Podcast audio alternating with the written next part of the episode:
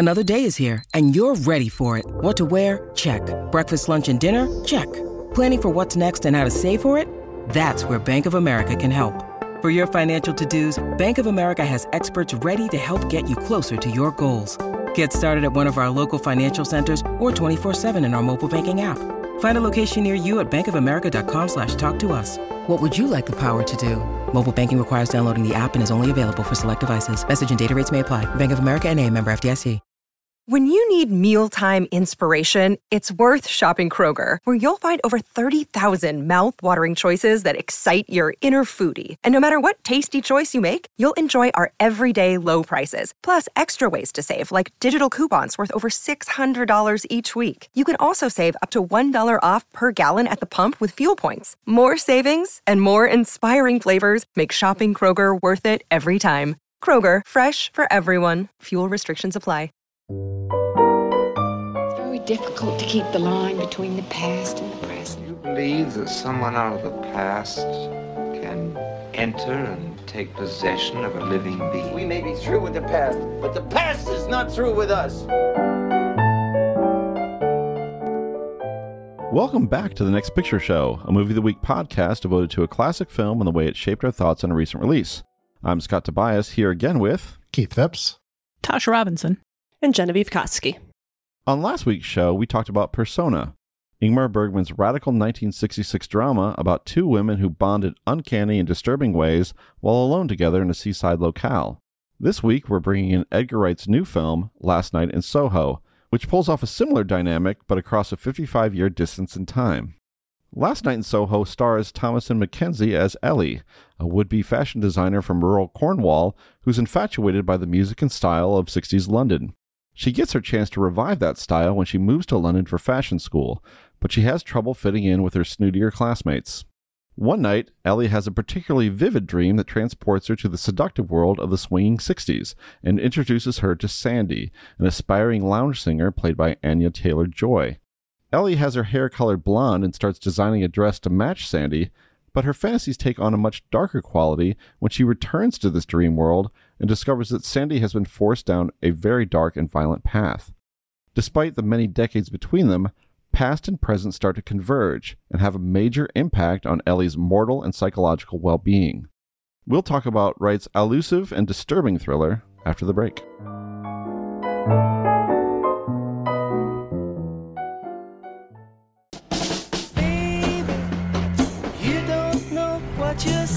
What brings you down then? I'm studying London College of Fashion. Right. Room is on the top floor. It's perfect. I love it. If I could live any place and any time, I'd live here in London in the 60s.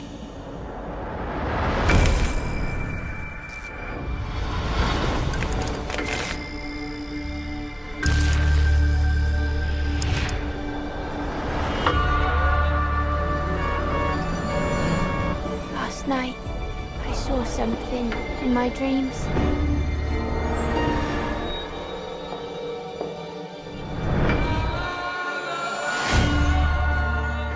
There was a girl. And you are? Sandy.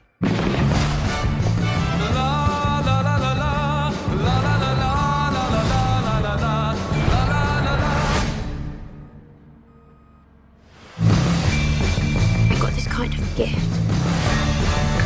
I can see people, places, things others can't.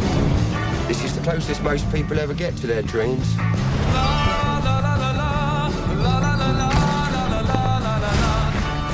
They're not just dreams. Jack, I don't want to do this. You think you can just walk away? They really happened. What did you see? Do you believe in ghosts? Okay, so I think we're, we're, we're noted Edgar Wright fans on this podcast. In fact, our, our one attempt so far at a commentary track was to the Edgar Wright uh, film Scott Pilgrim versus the World. So, what do we think of this, the latest film by Edgar Wright? I liked this film. I was I was drawn into it, and I uh, early on, and you know, I, I, have a lot of interest in the same period that he's, you know, d- exploring, and and which seems to come from an own personal obsession with the '60s on on, on Wright's part in some ways, or at least deep interest in. I think we're going to, you know, not, not to you know get into it preemptively. I know a lot of people have level complaints about the second half of this movie. I think there are some issues in the second half, but I do, I actually do like the second half of this film. But we can get into that a little bit more as other people weigh in. I'm glad to hear you like it because I uh, haven't talked to anyone else who does, really? uh, which has made me feel a, a little uh, bummed because I, I, I also like this film while also acknowledging that it's probably my I don't know if I want to say it's my least favorite of Wright's films. Like I don't really want to do that kind of ranking, but it does feel a little off model I don't even want to say that because it feels like it's he's like pushing himself uh, with this film, and I respect that, and I think that he achieves it in a lot of ways. I think what I really respond to in general in Edgar Wright films is that they are very propulsive. They have a lot of forward motion. You know, like they are. I kind of alluded to this in the uh, in the last episode. Like they are just very narrative driven films.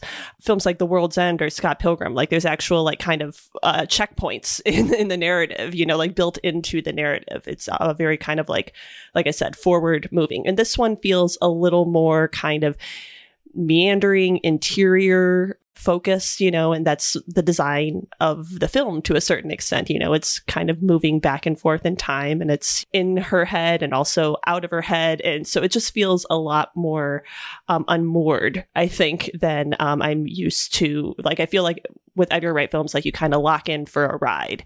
And this like did have elements of that, but it also felt like it was the ride got a little rocky, you know, along the way. So um, it, it wasn't like the smoothest Edgar Wright experience. That said, the first sequence when she goes into the 60s and sees Sandy for the first time, like took my breath away. It was like maybe one of my favorite uh, things I've seen on film in a, a, really long time. So I think just like the goodwill of that sequence kind of carried me through a lot of the remainder of the film. And I do see and understand people's complaints with the the second half of the film and like the red herring of the Terence Stamp character and, and that whole thing. Oh, spoiler alert. This is a spoiler podcast, but but that character is a big old red herring. I get it, but again, I think like once I kind of got into the film's groove and was just really more riding the style vibe, that stuff didn't really bother me as much. Yeah, I think the energy of this film's soundtrack is just so compelling and so so much of a ride, you know, so it carries the emotions of the film so strongly. I had I had just a series of songs stuck in my head for literally weeks after watching this movie. I feel like Wright is just one of our our best masters when it comes to putting an action sequence to music, like picking the right pop culture referential mm-hmm. music that's like recognizable and, and instantly iconic to a sequence of action that it, it both enlivens and energizes.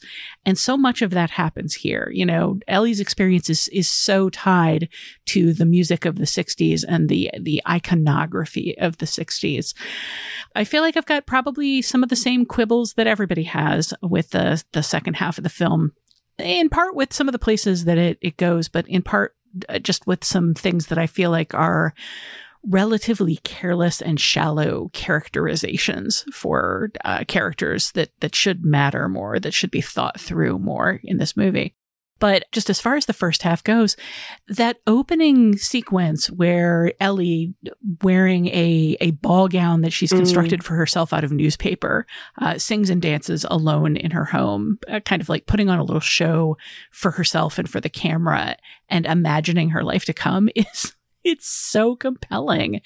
I interviewed Edgar Wright for the movie, and I, I, spent half of it just talking about the the first dance sequence in the ballroom, where Matt Smith is is dancing with Sandy, and it keeps switching back and forth with Ellie, and most of that is a, a single shot mm-hmm. done entirely with practical effects. There's, there's only one place at the very beginning with a digital swap between the Jeez. actresses where they just shot mm like Matt Smith dancing with each of them and match cut between them uh, with a little digital cheat, apparently. The rest of it is just all every time he passes one off screen, the other one just slips in smoothly. I just want to go back and revisit that scene over and over. There's so much deftness here, and there's so much life and light and color and energy. I think that there are flaws with the second half, but I think maybe one of the reasons we notice the flaws at all in the second half is just that you know disintegration and degradation and and misery and murder and and blood and hate is so much less fun than the joy of the that first half you know Yeah. scott's making his uh where where is my beloved violence Oh my God. No, I no. The thing it's so regrettable because I'm agreeing with everything you say. Why? Why? so upsetting. i'm so sorry I'm that like, you have to "Oh, agree with me scott Oh yes, the first half is so seductive and great. Um, dang, Tasha. Um, yeah. So I had that reaction. It was just, it- you know, it was funny when, um, you know, I saw the trailer to this film and I thought like, this is just, this is going to be the movie of the year. This is just what an incredible trailer. This looks so exciting, and it's plus it's you know kind of suggestive of you know certain film movements uh, that I really uh, you know like quite a bit. I was uh, in its Edgar Wright. Torture was- porn? huh? Yeah, like torture porn, and and um, you know, it, it just in the color of it and the style and I, in the music, and I was so excited about it. And then, then kind of, you know, some of those you know middling reviews started sort of trickling in from the fall festivals, and I was like, how can this be so? And then you know, I sit down and I watch the movie, and for the first hour, it's like, who are these idiots? Like this film is incredible. what what is wrong with them? And then and then the the second half, I'm like, oh okay, I kind of I kind of get it. I kind of see where this may have gone off the rails for folks, including myself, to a, a pretty decent degree. But um, but it is really quite exciting while it lasts, and even when it isn't is good in the second half, there are still some some elements of it to savor. I mean, I, I you know I do, you know, you can be disappointed by the twists with regard to both the Terence Stamp and the Diana Rigg characters, but still think those are great performances by people who have you know been around for that long and and uh, and uh, you know and, and appreciate you know the amount of attention that that uh, Wright pays them, the amount of um, substance that, that is kind of given to those characters, even if you know there's a lot of things I think you know r- wrong with with film a lot of missteps that are taken in that in that second half. But uh but i i was certainly won over by the first to a point where i i can't imagine throwing this film out uh because the, because there's because there are obviously a lot of wonderful things about it that um sequence that tasha you know and uh, Edgar Wright kind of went over in great detail being foremost among them. I mean, how can you just not be seduced by it? How can you not just be swept up in her excitement about it as well and get get that kind of second hand high from it. So i you know i, I did, did like it. And, and in a way you know i almost feel like my disappointment in the film sort of mirrored her her disappointment in the era of not being everything that she hoped it would be uh, everything that she idealized to be. Even though even though normally when a film takes a, a turn toward the dark and murderous i'm i'm uh, all the more excited to to see that happen. It just it's just in this case it goes along with a lot of a little more dubious plotting and a little bit more you know just dubiousness in general. I'll admit at here in front of everyone that, that I I think one of my flaws as a critic is that if something wins me over early, I tend to be pretty hmm. forgiving of of missteps later on. For me, the w- bad stretch of this movie is the the the sort of stretch where, where Eloise is, is falling apart, investigating the murder and kind of going mad. And I feel like it's it's repetitive and it's not particularly it's not that scary and it's not not necessarily a to me a very effective just uh, depiction of, of mental disintegration and i hate the digital effects Yes. I, Oh my I God. hate the, the the ghosts the ghosts in this movie are bad ghosts bad Yes. ghosts uh, but i actually do really like the i, I actually I, I maybe i'm corny but i like the twists uh, not so much that the stamp one is a little eye rolly but i i the the the diana rigg reveal I, it, it does pave the way for some great Diana Rigg acting and, and, and her and her swan song and who could who could say say no to that but I I, I also feel like I the whole central idea of this film I found really resonant because you know you have these relationships with the past through pop culture and you have kind of a form a sense of like what an era is all about and like and then you go back there and, and you know if you were to if you could travel back in time it like you know it would it would be pretty shitty then too you know it's it's there's shitty stuff going on no matter what era you're in. And and perhaps in some ways even worse because you know this is there are you know to to be a woman in this era to to not be a white person in this era these this was a trickier a trickier place uh, to be even than now Going back to the opening sequence that Tasha was talking about, which I also enjoyed quite a bit. I'm a sucker for a newspaper dress, man.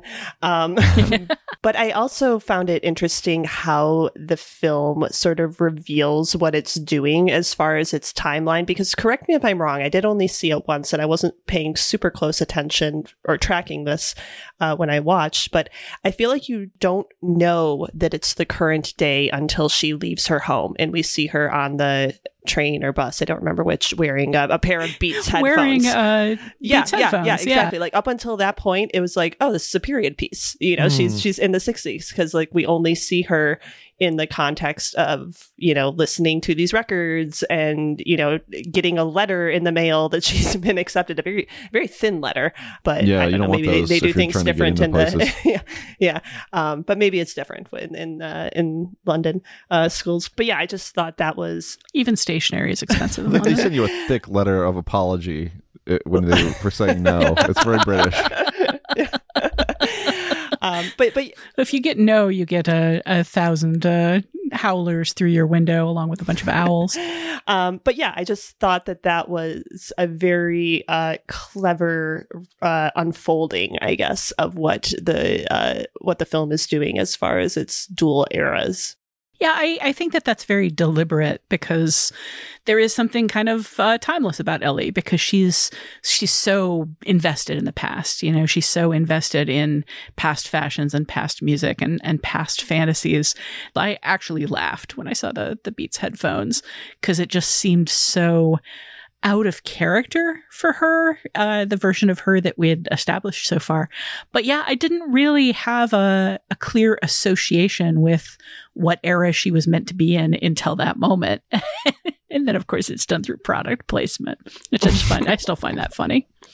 The film is actually fairly insightful about the experience of being a freshman in college too. I thought, I, I, I thought like that was a that's a fairly plausible roommate situation. Somebody, Oh, somebody. I don't know. You don't think so? I, oh, this is. I This, felt, he, I felt Jocasta. I felt Jocasta was a little overblown as far as uh, the nightmare, or it, it just felt like a very sort of pat nightmare roommate. No, she's like she's character. like she's like she is mezzo soprano, and then and uh, and uh, Ellie is the Ellie is. the roommate who completely loses her her crap over the over the semester. I, I feel like, and obviously, I think the film had to do this, but that relationship would take longer to get that gross. you know, she would take Yeah. a while to reveal herself as being that horrible roommate. Although maybe not. Things things are different in London. I don't know. I, I think there's an interesting mix pretty early on between her deciding that Ellie's kind of a fuddy duddy who's going to hold her back and her being jealous. I Mm. like, even if the like showing off her uh, connections and, and bragging in her thin skinned way was a little over the top, where it's revealed that Ellie's mother committed suicide and all the girls who are looking at her as a nerd kind of have their moment of, oh, you're so brave. And Jocasta just immediately bristles and has to come up with, like, I don't remember, like a, an uncle who had something bad Yeah. happen to him or, or something once. Like that, that actually rang fairly fairly true to me. Like I'm kind of over cinematic depictions of associations between girls being just all about like vipery uh, competition and and jealousy and, and meanness and judgment. But that one little moment of uh, wait, wait, no, I'm I'm losing them. I've got to come up with something myself, which was immediately responded to with that same kind of oh, you're so brave. Uh, you know, it felt artificial, but it also felt funny and it felt real to me. It felt heightened, but so much of this film is heightened that like it's it's not really a ding against it, I guess, but I just maybe I it, it just felt a little it just felt a little much. I don't know. Um I didn't respond well to the Jocasta of it all, but that, maybe that's just me Well, not liking element her. of comedy that the film could have needed. I mean, that that was one element that, that Yeah. is not really that is so That's present true. in Wright's films, but not as present here as in others. You know, I mean, it, it- it's there are some Yeah, there's and- some and- laps in that early section that are that are not there. Obviously, when things get a lot more serious in the second half. I think the problem though is is because things get so serious in the second half, the kind of wingnut humor starts feeling kind of awkwardly wedged in. You know, you've you've got a movie that is fundamentally about the sexist institutions that destroy women's lives. You know, there's there's rape and there's exploitation and there's I'm not sure uh, we want to get into the murder aspect of it yet, but like there's a lot of like horrible abuse going on in this movie and it rhymes kind of weirdly with the like the silly mean girls comedy you know? There are elements of this movie that i feel like Wright means for us to take seriously thematically and it doesn't necessarily go well with like the candy colored musical fantasy or the uh, kind of goofy humor in certain places. It jumps around tonally maybe a little much for what the movie's trying to do. And I also think that there's something amiss about the film's instinct to be about something in a pretty conscious way. I mean, you know, a lot of the films that Wright is referencing, you know, particularly the, I guess the Giallo films he's referencing have a very, you know, exploitative perhaps, but also instinctual quality to them. That there doesn't seem like there's a huge amount of thought or calculation about what it all means or implies, and that's not the case here. This this is a film that has some themes it needs to get into and some messages it needs to send, and and um and, and it feels a, a bit incompatible to the style of film that he's trying to evoke. I think. Yeah, and not to get too extra textual about it, but I, I did get that feeling too, Scott, and I I'm tempted to kind of attribute it to saying earlier, um, you know, I think we're seeing Wright try to like push himself a bit into a new territory here, and one of like the biggest things against him as a director is. Uh, and a and a writer is he doesn't do female protagonists. you know, like the he's always uh, his films have always centered on men and had women sort of as secondary uh, characters or accessories, you Mm, know. yeah. Um, and that's been a, a criticism of him. And so, you know, I think when this film was announced, it was notable that it was, uh, you know, what it had a, a female protagonist. And I, you know, and I, we should note that the uh, he co-wrote the screenplay with Krysty Wilson Cairns. So this isn't like Edgar Wright writes a, a female character, but I think there is maybe a little desire, maybe on his part, to show that he can do something with a, a female character that is more meaningful than he has been perceived as being able to do with female characters in the past. I also just want to jump back and say, like, I I appreciate the ambition of trying to get a little more messaging into the the giallo genre, particularly when it comes to you know those are very exploitative movies. Like as you say, mm-hmm. they're kind of reflexive in what they're they're trying to get across with the you know skin and and death. So, trying to take that and make it into a story specifically about the exploitation of women strikes me as a, a strong and, and smart instinct. I feel like where this falls down is just I, the in the in the second half. A lot of these characters feel very thinly characterized. That introduction of Ellie, as I say, is just so so intense and uh, clear. You know exactly who she is. The introduction of Sandy, it seems so intense and clear, and uh, just exactly who she is and what she wants.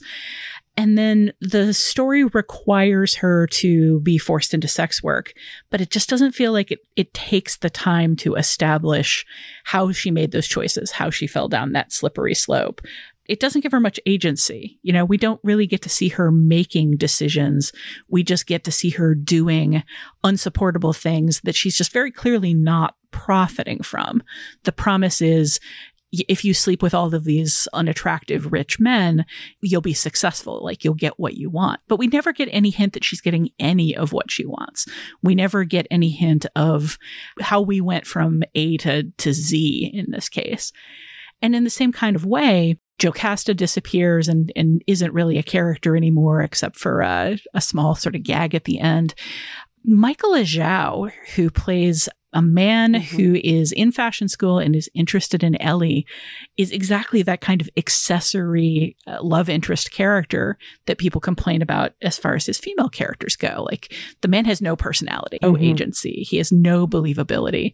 He's a dish rag who appears whenever Ellie needs him and has just no ability to advocate for himself or even respond to some pretty awful things happening to him. He's just a plot convenience. So, yeah, Yeah. I mean, my big problem with the second act is mostly just how thinly characterized some of these people are and like the potentially like beneficial ideas of kind of examining giallo while doing giallo kind of get lost in the execution. Yeah, and regarding John, uh, the Michael Ajao character, I don't know. I don't think you said he is the only black character in this film. So if we're talking about someone who is in the role of a thinly drawn accessory, I think you have to take note of that as well. And I, I, I will say the the scene where after the Halloween party where they come back to Ellie's room and uh, are getting it on in, in bed and Ellie has a, a freak out and starts screaming and Diana Riggs' character bursts in on them and it just it looks really bad Mm-hmm. and it looks really bad uh, for John in that moment and I was extremely anxious during that whole interaction but then it just kind of it's not really addressed you know and obviously I'm coming at it from a, a American perspective where black men and white women eh, having sex has a very fraught and upsetting history. And I don't know if that translates exactly to the UK, but it certainly was something that I brought into that scene and was very upset by and kind of dismayed that the film didn't really acknowledge or engage with. Well, also specifically the the idea of a black man being accused of sexual assault of a white Right. woman, and the idea that the police are going to get involved. Like you're seeing something that literally destroy his entire life uh, for Mhm. reasons that he not only is completely innocent of, but also just absolutely doesn't understand. She's responding to things that he can't see or hear, and as far as he knows. He went home with a a consenting partner, and then suddenly she's completely freaked out on him. And the idea that the next time he sees her, he apologizes to her and wants to go out with her again is just it's so beyond the pale. It's it's not it would be beyond the pale like even if there were, were no like racial or, or class uh dynamics involved in here. But given the dynamics that are involved, it it's just like it, this is not a character. This is a plot convenience. I would actually be quite curious to hear from our UK listeners. Uh, There's so many of you, I'm sure, Wright? About their response to the racial dynamics of this because it is in America very charged. It felt to me like a bit of colorblind casting that backfired horribly on on, on the Mm. film, uh, in my opinion.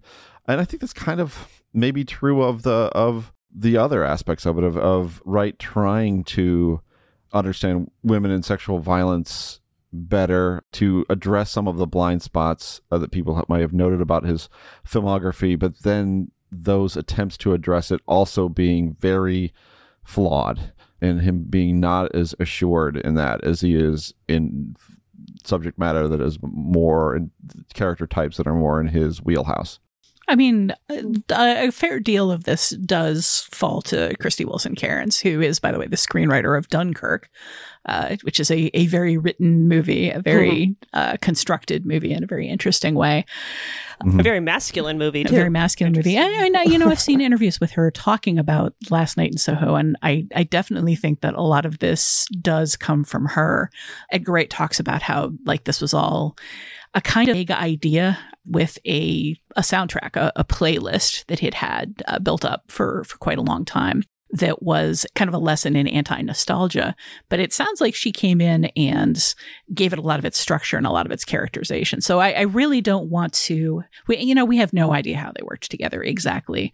I definitely don't want to put too much Mm. of this in the lap of like Edgar Wright has a problem writing women or Edgar Wright doesn't understand sexual assault. Like anything that we're saying in that uh, vein, I think both you know deprives his writing partner of her agency and uh, involvement and is like ma- blaming him for things we have no idea whether he did.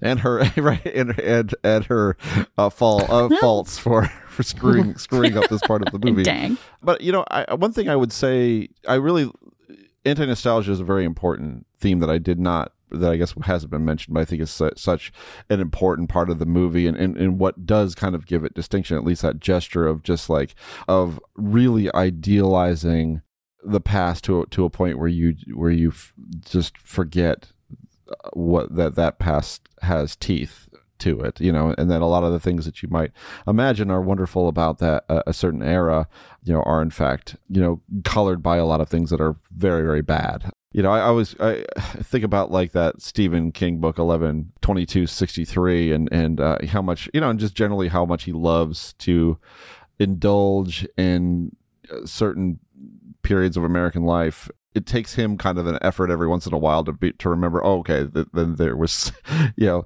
there were segregated spaces you know you kind of have to point that stuff out because because you can get lost in the things that you really love about the past because you didn't live there.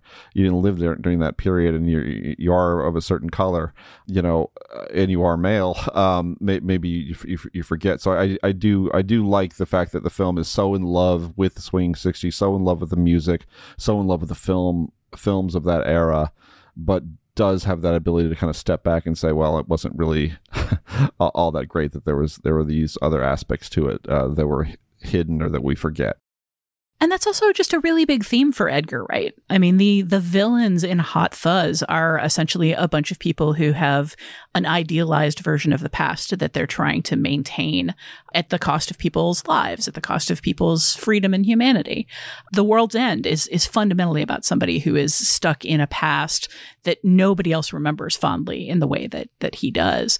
So this is it's a really interesting idea uh, for Wright, given his his own obsession with the past. His, he, you know, he gave the uh, cast and crew on this movie a list of fifty movies uh, to potentially go watch to understand where he was coming from on this. You know, he is a musical historian. He's a film historian. He's in love with the past himself, but he keeps making these movies that kind of consciously say like if you're living in the past you're living wrong. If you're pretending that the past was better than it was you can't move forward.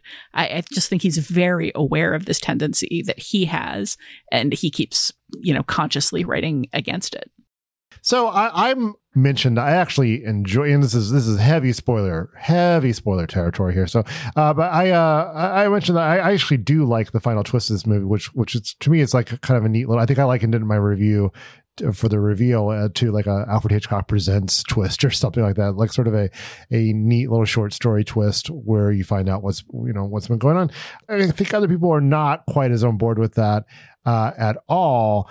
I think I, I, I like it as a clever ending. I wonder though how we want to you know how it makes us think of Sandy, though whether or not we see the enough continuity between the character of Sandy that we see on screen in the, in the '60s and then the character played by Diana Rigg uh, later on. I mean, I think it's one of those reveals that kind of asks you to go back and change your reading of everything mm. that hmm. you already saw and, and already processed a certain way. And I think to one viewer that's clever and to another viewer that's a cheat and cheap, you know? I think the scene where we actually see Sandy in the past, quote unquote, get stabbed by the Matt Smith character and see all the blood, I think that is a tough one to just reconcile stylistically, formally, or whatever with this twist because it kind of just asks you to re-envision the physics of that mm-hmm. whole of that whole moment or, or, mm. or like or it seems like you've been lied to so i don't know i kind of want to I, I would want to go back and actually watch that scene and watch how it's replayed with the twist and like see if it works better than I think it did. But I suspect that is maybe kind of the crux of a lot of people not buying that twist is how we see that moment happen in flashback versus how it happens in the reveal. You know, it's almost like sometimes movies have big disjuncts in them that show you kind of one version of a story and then shift to show you kind of a different perspective or a different part of a story. And maybe that's part of what the filmmaker is deliberately doing. Can can anybody think of any other films like that? Hmm, and maybe all cinema is just a lie anyway. Maybe we shouldn't trust anything we So see. I don't really know. I don't know. I don't know what what T- Tasha you're referring to, but it's possible that we may bump into this Ooh. when we come back after the break to talk about the connections between Persona and Last Night in Soho.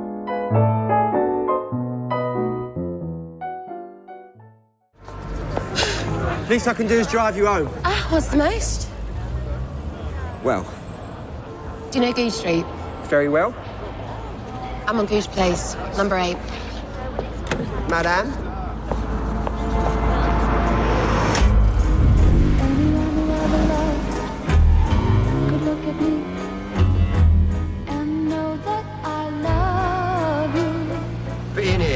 These lights shining on you, it's the closest most people ever get to being on stage. You know, to their dreams. Not me. Not you. I could see you want it. More than anything.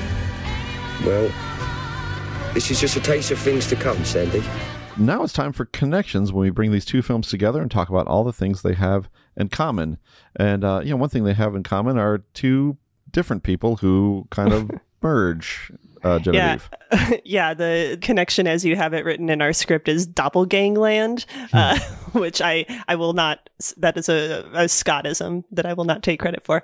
But yeah, I mean, we are talking about two films that have two characters that are presented as doppelgangers to a certain extent. They're they're doubles. In Last Night in Soho, it's a little more that Ellie is willingly taking on the identity of uh, Sandy after seeing her in in the first vision, whereas in Persona we're kind of presented. Uh, the, the women are a little more of a paired conceit right from the beginning. I think like we're told that they look alike kind of um, right from the jump.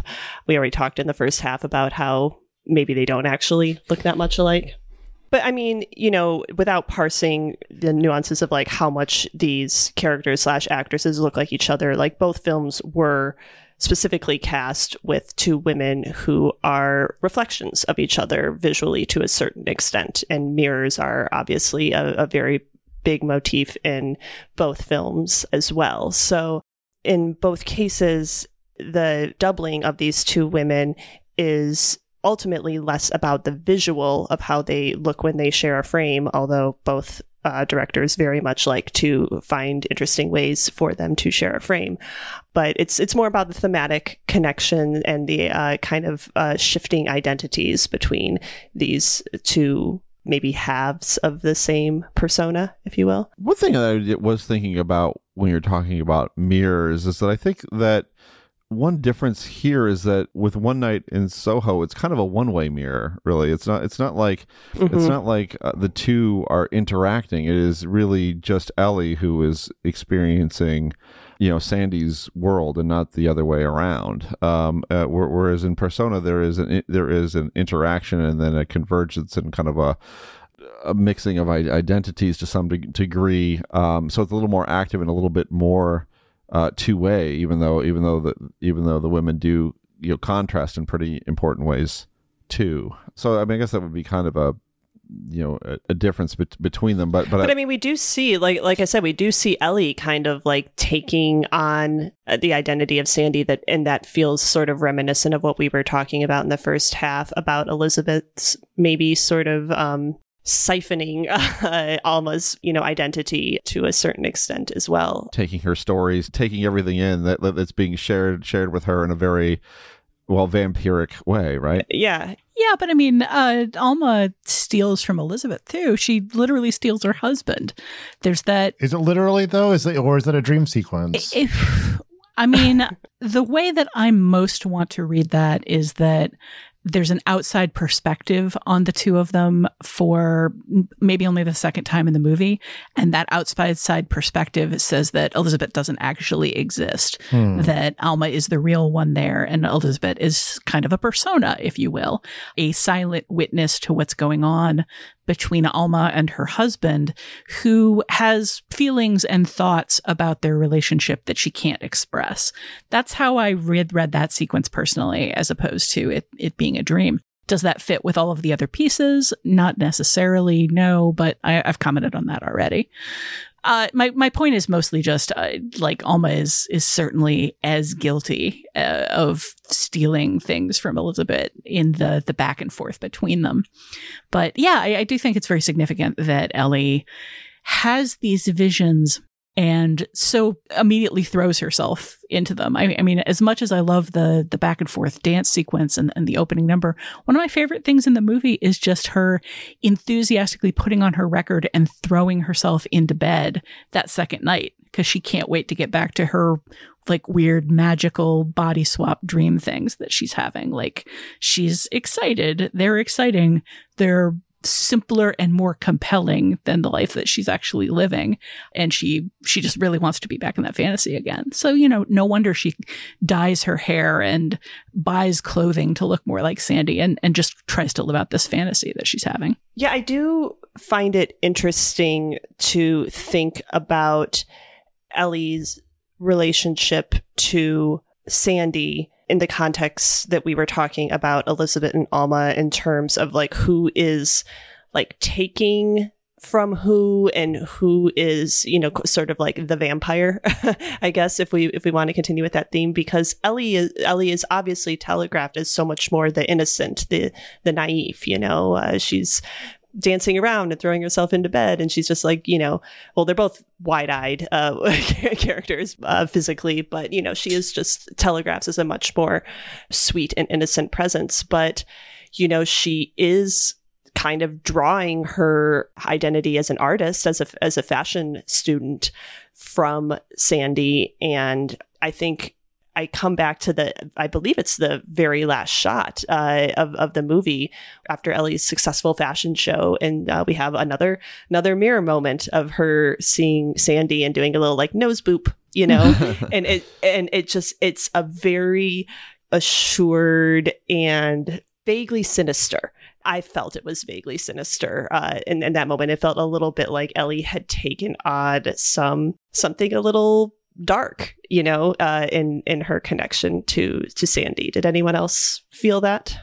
Yeah, she kind of stolen. She'd sort of stolen Sandy's essence, and meanwhile, Sandy yeah. had had uh, allowed herself to be set on fire. she's she's gone now. So so yeah. whatever presence she had in the world is now you know entirely owned or at least whatever part of her you know Ellie wants to own is is is now hers to, hers to take and I, I kind of appreciated that little dark note incidentally because I felt like the denouement was maybe the low point of the whole movie for me of last night in Soho, and so I kind of liked that it, it that what seemed like kind of a weird happy ending ended up having just a little bit of an edge to it at the end. It kind of helped salvage that scene a little bit for me you know, much more than uh, anything that happens in Persona being possibly a fantasy or possibly a dream, I I have a much harder time accepting somebody deciding to commit suicide by sitting down in a room that's on fire, like and and then just like placidly allowing themselves to be consumed by fire. It just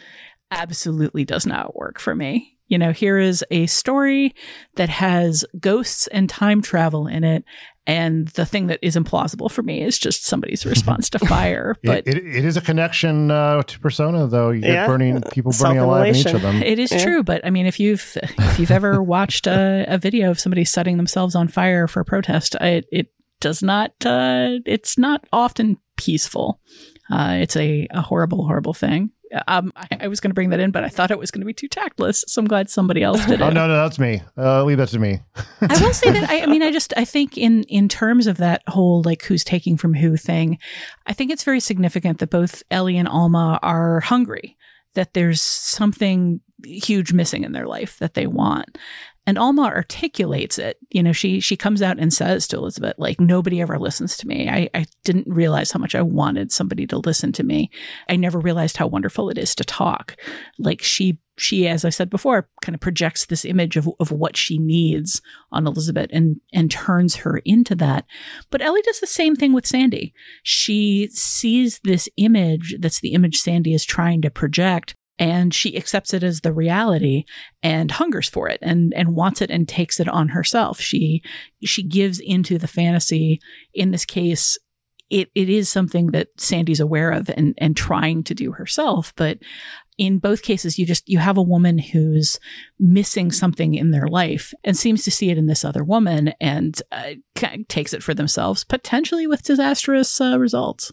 Yeah. I mean, I guess one thing I would add is I, I, I think you, I think you really probably gotten it here, which is that, which is that, that it does feel a little bit like Alma and Ellie are on a similar trajectory with regard to their relationship to the to the other woman. And and how, how it also shifts you know at a certain point too. I mean really at that halfway point i mean there's there's this kind of almost very sharp line of demarcation where where this fantasy of of what that other person means it, it does does start to fall fall apart and you end up you end up with it in a much much much darker place very very quickly but there's a lot here too i think tasha about the relationships between women, which of course is obviously very important to both films. Yeah, it, I mean, I did say earlier that the whole business between Ellie and Jocasta just kind of takes me to a place of, uh, here we are again. Uh, women can't have friendships; they can only have like catty enmities,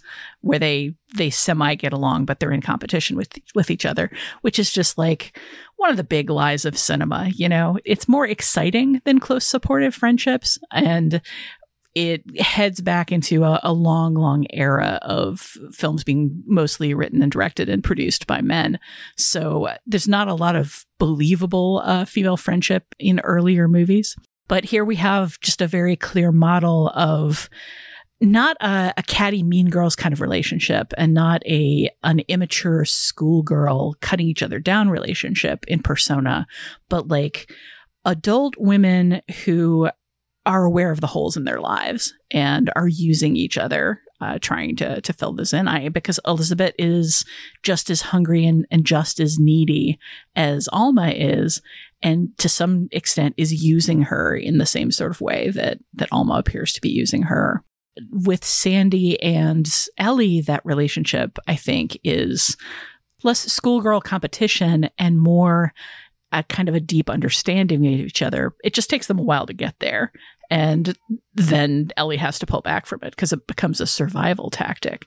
But I, yeah, I think I think both of these movies just have very interesting and thoughtful spins on kind of the usual insecurity, like jealousy, cattiness uh, based relationships that women so often have, especially young women uh, in film.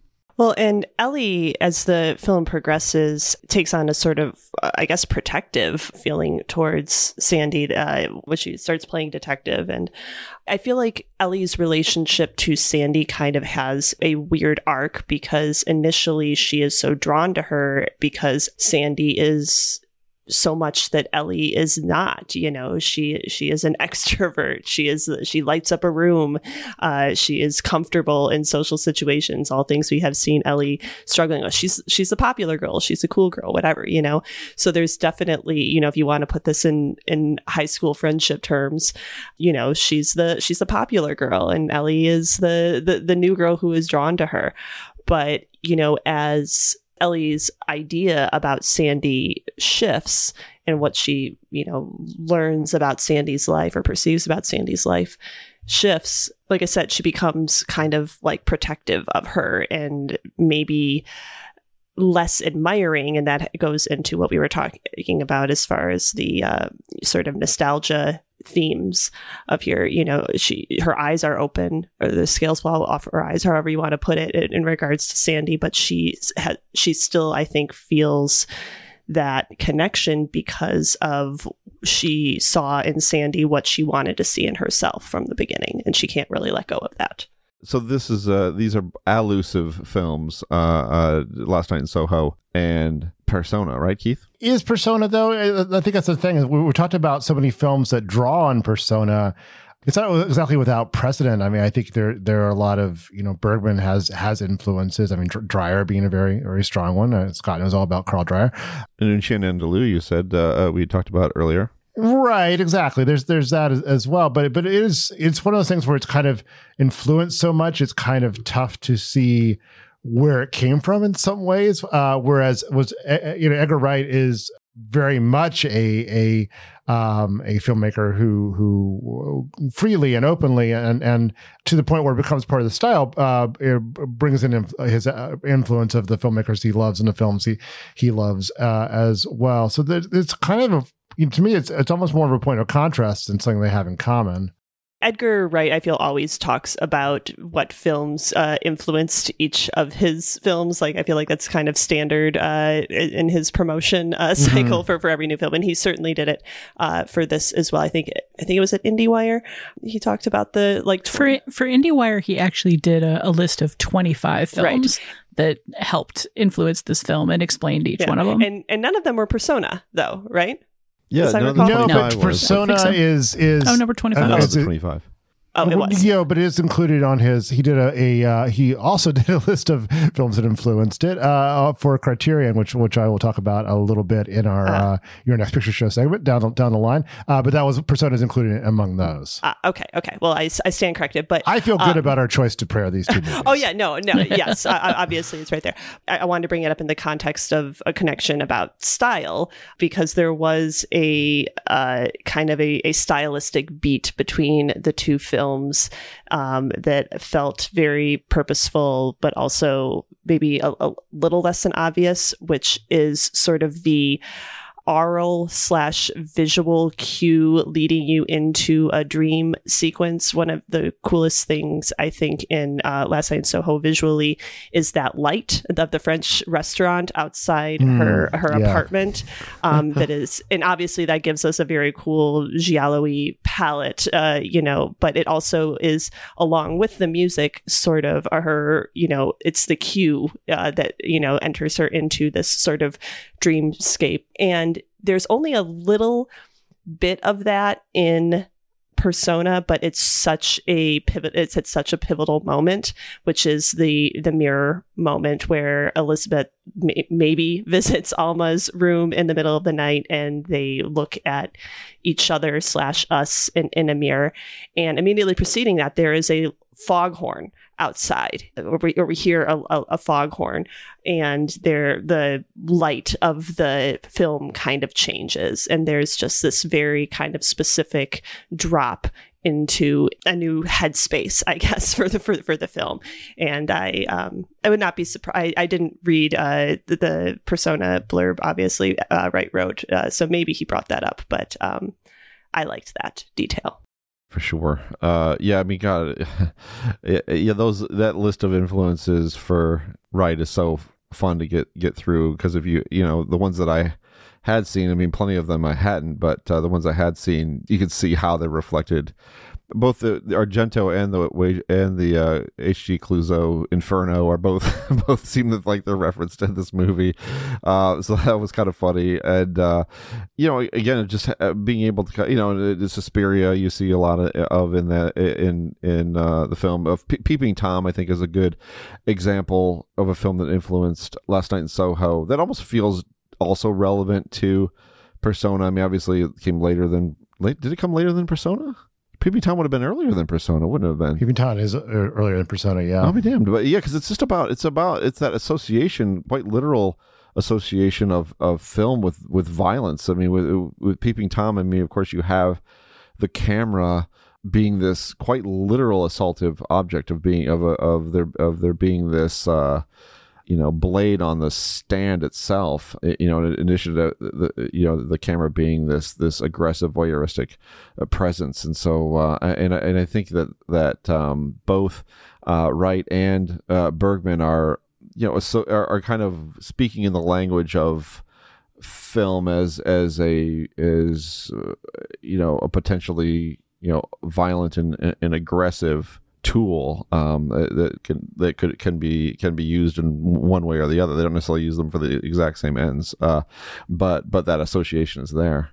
I just think it's significant with the last night in Soho that you know it's it's a movie about reaching back to the past and expecting some specific things there and finding something completely different there instead.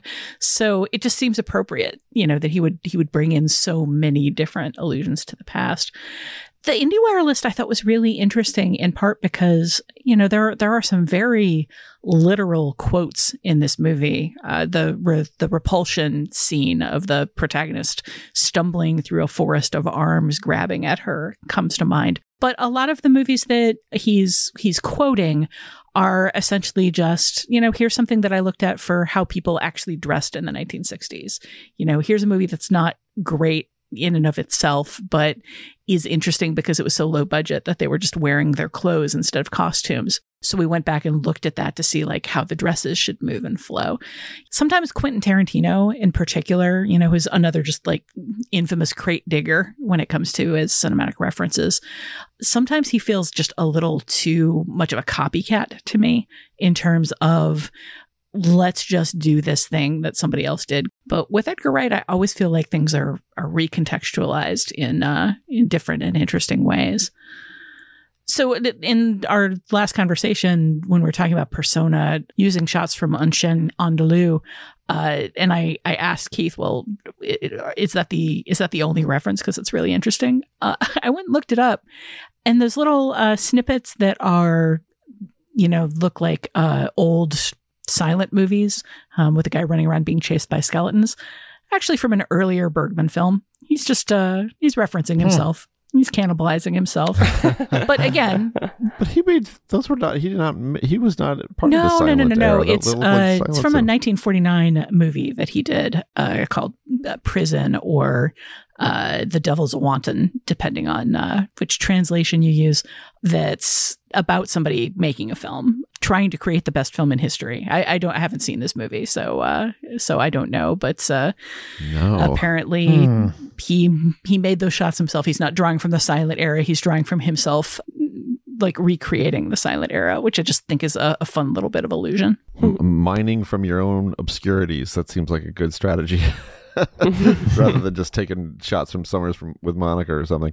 Yeah, if we want to talk about the many layers of allusion and in, in, theme and style in these these both these movies, we we could be here all night and uh, or, or, whenever it is you're listening to this podcast. So we'll stop there. Uh, Last Night in Soho is currently in theaters. Persona is streaming on the Criterion Channel and on HBO Max, and it can be rented on Apple TV and Amazon. We'll be right back with your next picture show.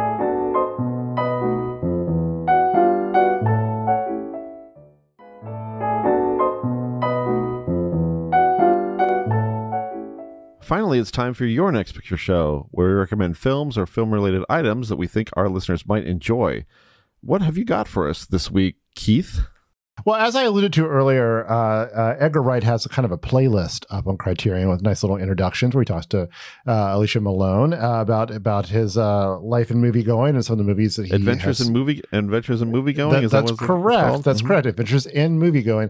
Uh, and among the we was a film we came very close to actually doing on the show, which was um, blood and black lace because you know in in the run up to this and and it would be obvious even if, if he were talking about it but uh, Wright's talked about giallo being an influence the the italian uh, sort of thriller subgenre uh, and he chose uh, this particular film by mario bava both because it is a good giallo film but also because it has a particular influence on Last Night in Soho. That's called, uh, which is uh, Blood Black Lace, was released in 1964, uh, just a year after The Girl Who Knew Too Much, which was Bava's first giallo film and pretty much the first giallo film. As as its name suggests, uh, it's a Hitchcock inspired uh, film.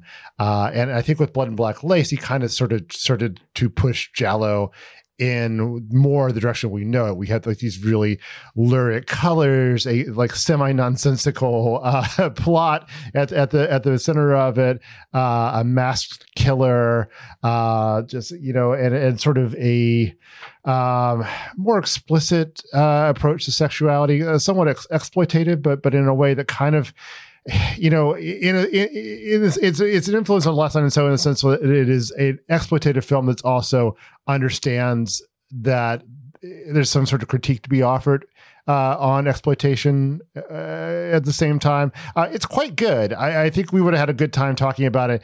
Uh, it doesn't give you as much to talk about as Persona because I don't think any film gives you as much to talk about as Persona.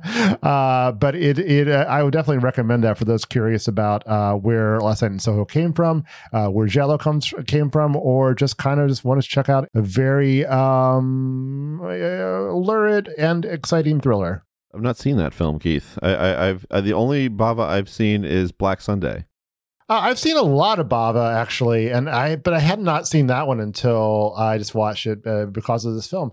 And you know, if you can't see this at uh, listening at home, but there's a, a poster, a Spanish poster for a reissue of Planet of, of uh, Bava's Planet of the Vampires uh, behind me as I as I record this, uh, which was a big influence on Alien. you know, he's quite quite the influential director, and a lot of his stuff. I mean, you know, we kind of point to we're talking about you know know, talking about Giallo. We're talking about uh, a film that film is Alien. You don't really have the slasher film without his 1971 film A Bay of Blood, also known by the much cooler name Twitch of the Death Nerve. Um, so yeah, if, if, you're curious about Bava, uh, it's it's really worth it's really uh, fun stuff to dig into. Genevieve, how about you?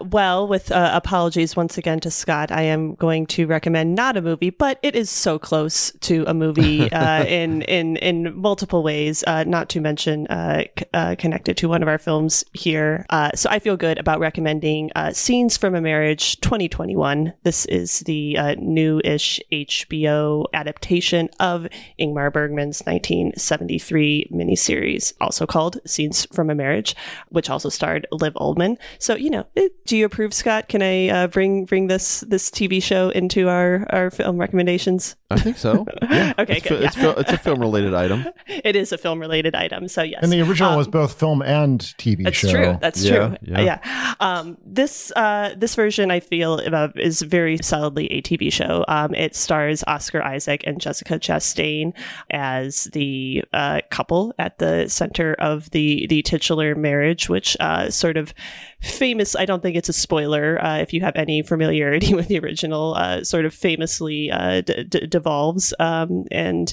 I, I, think. yes, um, I, I, admit that I uh, have been going through this five episode series very, very slowly. It premiered back in September, just uh, weeks before I uh, got married. So it did not seem like the most uh, thematically oh appropriate God. watch uh, for, yeah. for, for, for, various reasons. But, uh, you know, I've, I've, I've gotten, gotten over that. And it definitely was one that I, I knew I needed to catch up on for this year. And I, I'm glad I did. It is definitely, you know, what you might call a difficult watch. These are, you know, not easily likable characters, and their relationship is a, thorny one in, in several respects.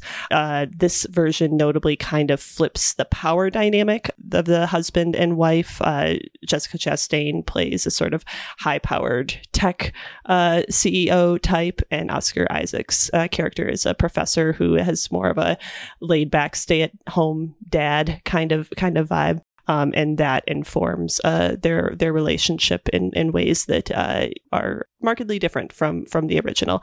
There's also sort of a um, wraparound conceit involving like pandemic filming that is like kind of weird, and I I'm not sure it works, but it does feel kind of reminiscent of the sort of um, self reflexive stuff uh, that we saw uh, that we talked about with Persona.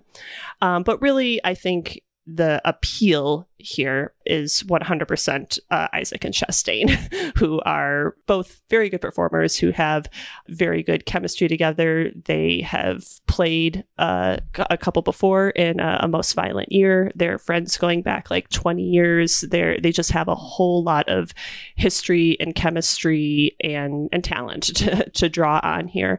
And they convey intimacy in a really remarkable way. So if those are performers you like, you know, I think that's reason enough to see this, but with the caveat that like it is not necessarily an, an easy watch or a fun watch or uh, definitely not a romantic watch. Um, but it is a it is a very well done, well executed uh, series. So I would recommend checking out Scenes from a Marriage. See, I'm not I'm not thinking about about other like you know films that you might recommend at, the, at certain points of your life of just like well i'm going to recommend kramer versus kramer and marriage story and we're just going to be very concerned about how things are going. Uh, but anyway but I, I, do want to see this. It's one of those things where it's like yeah i, I i'll i'll totally catch up with that i promise.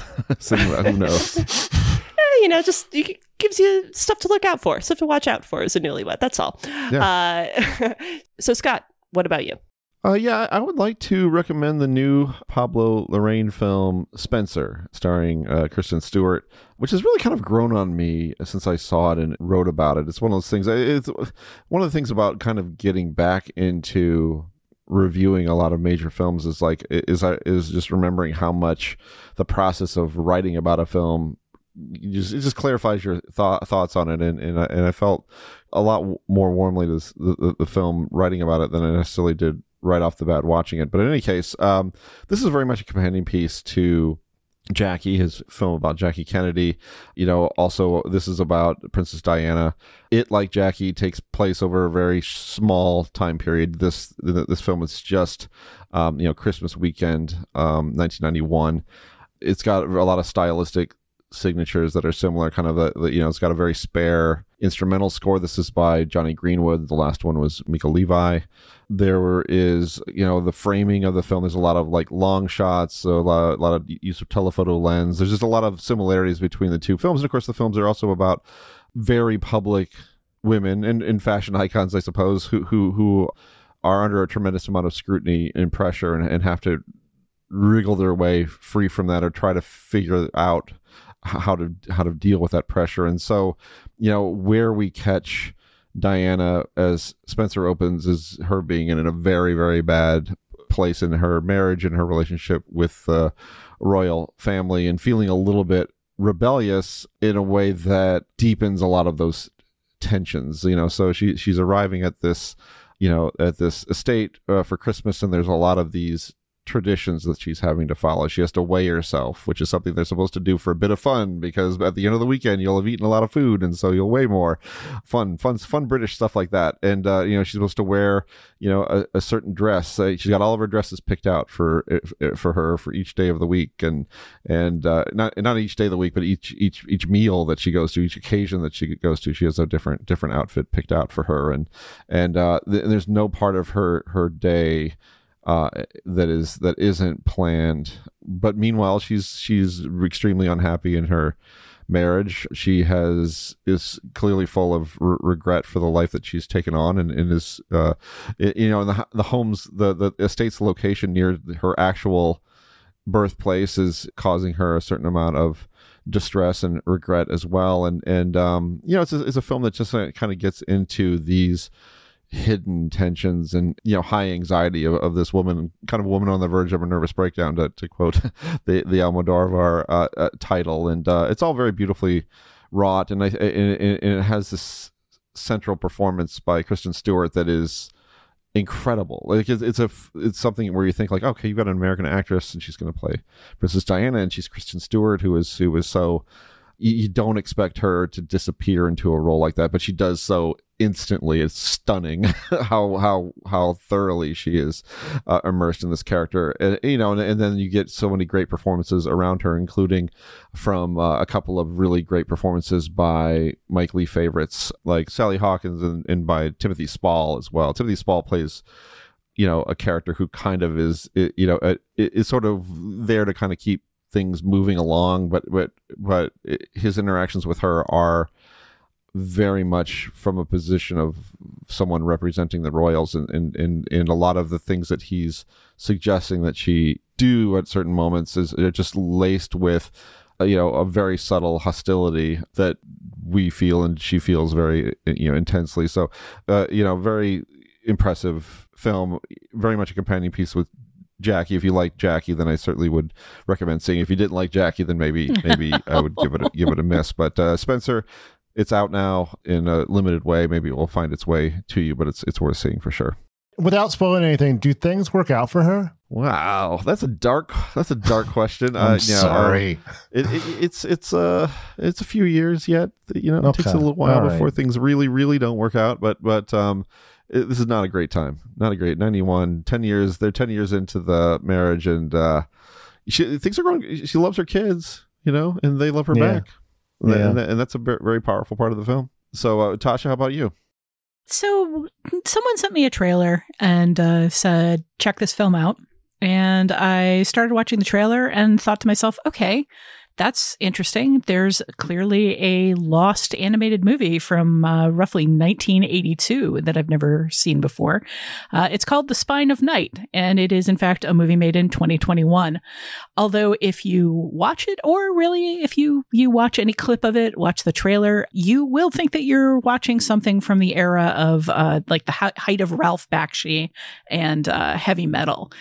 The Spine of Night is just a, a hardcore throwback movie uh, to a, an era of not just um, rotoscoping, which uh, it it has that kind of uh, like loose fluid movement of uh, cell painting over uh, actual human bodies, uh, but just a, a specific kind of adult animated filmmaking. Uh, one of the main characters is a a witch woman from the wilds who runs around pretty much stark naked through the whole movie. And she is not the typical kind of body that you normally see uh, as somebody who somebody decided to leave naked for the whole movie in a, an exploitation flick.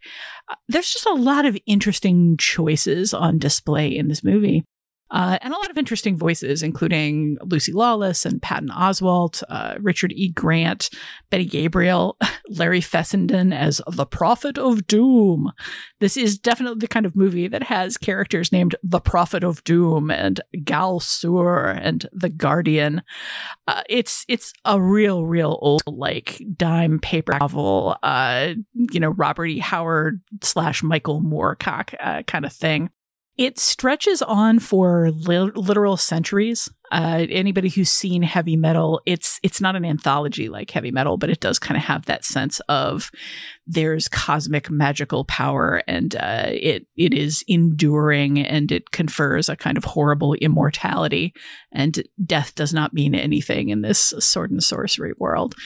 So it's it's pretty heady, uh, which is to say, it's a head film, which is to say, it feels like it was made for people who love heavy metal music and various kinds of mood altering substances. Uh, but I, I found it pretty fascinating as an artifact. Just the idea that people would want to make a movie that looks like posters that uh, a certain kind of metalhead from the 1980s would have had on their their walls uh, in this day and age.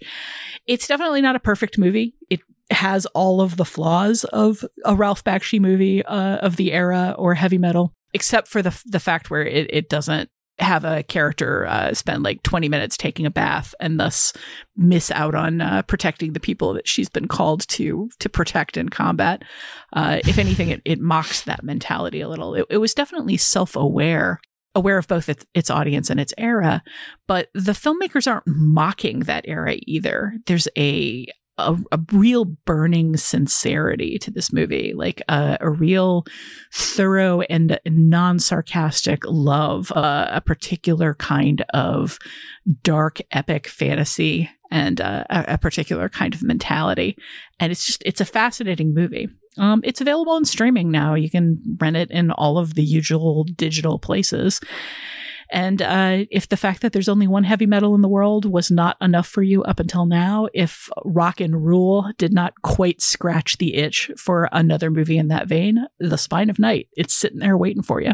Wow, yeah, that seems like uh, a pretty. I, I, I have I had seen a lot of back and forth about that one, you know, because of Patton's involvement in it. But uh, the look of it does it definitely looks like a movie out of time. Definitely does not look like a movie from 2021, which to me sounds kind of great, uh, and probably appropriate to this uh, uh, episode in which we talk about a film that deals with nostalgia. But that is it for this edition of the Next Picture Show. Our next pairing is November 23rd and 30th.